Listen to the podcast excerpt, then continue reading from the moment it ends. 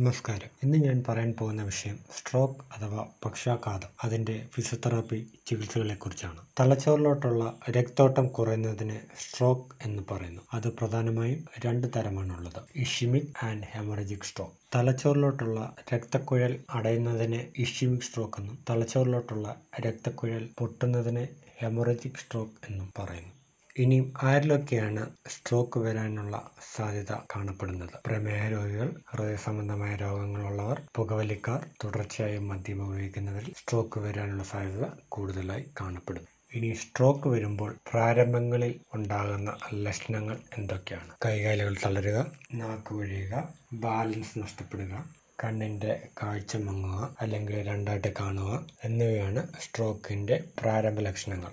ഇവയിൽ ഏതെങ്കിലും അനുഭവപ്പെട്ടാൽ ഉടനടി അടുത്തുള്ള ന്യൂറോ സ്പെഷ്യാലിറ്റി ഹോസ്പിറ്റലിൽ ചികിത്സ തേടേണ്ടതാണ്.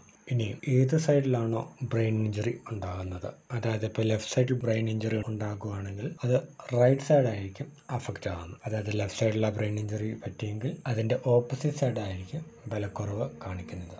ഇനി സ്ട്രോക്ക് വന്നതിന് ശേഷം ഉള്ള ഫിസിയോതെറാപ്പി ചികിത്സകൾ എന്തൊക്കെയാണ്? പേശികളും സന്ധികളും സ്വയം ചലിപ്പിക്കാൻ കഴിയാത്ത രോഗികൾക്ക് മസിൽ റീഎഡ്യൂക്കേഷൻ ടെക്നിക്കിലൂടെ വീണ്ടും പൂർവസ്ഥിതിയിലേക്ക് കൊണ്ടുവരാൻ ഫിസിയോതെറാപ്പിയിലേക്ക് സാധിക്കുന്നു. അതുപോലെ തന്നെ ചെസ്റ്റ് ഫിസിയോതെറാപ്പിയും കൃത്യമായ ബെഡ് പൊസിഷനിൽ കൂടെയും ശ്വാസകോശത്തിൽ അടിഞ്ഞുകൂടാവുന്ന സെക്രീഷൻസിനെ ക്ലിയർ ചെയ്യാനും ഫിസിയോതെറാപ്പി സഹായിക്കുന്നു പിന്നീട് ഫിസിക്കൽ തെറാപ്പിയുടെ നൂതന ചികിത്സാ രീതികളായ മാനുവൽ തെറാപ്പി എക്സസ് തെറാപ്പിയിലൂടെ രോഗികളെ ബെഡിൽ നിന്നും പരസഹായം കൂടാതെ എഴുന്നേറ്റ് നിൽക്കാനും നടക്കുവാനും അവരുടെ സ്വന്തം കാര്യങ്ങൾ ചെയ്യുവാനും ഉള്ള പ്രാപ്തരാക്കി മാറ്റുന്നു. സ്ട്രോക്കിനെ ഒരു വൈകല്യമായി കാണാതെ മാനസിക പിന്തുണ നൽകിക്കൊണ്ട് പൊതുജീവിതത്തിലേക്കും സമൂഹത്തിലേക്കും കൊണ്ടുവരേണ്ടത് ഒരു അത്യാവശ്യ ഘടകമാണ്.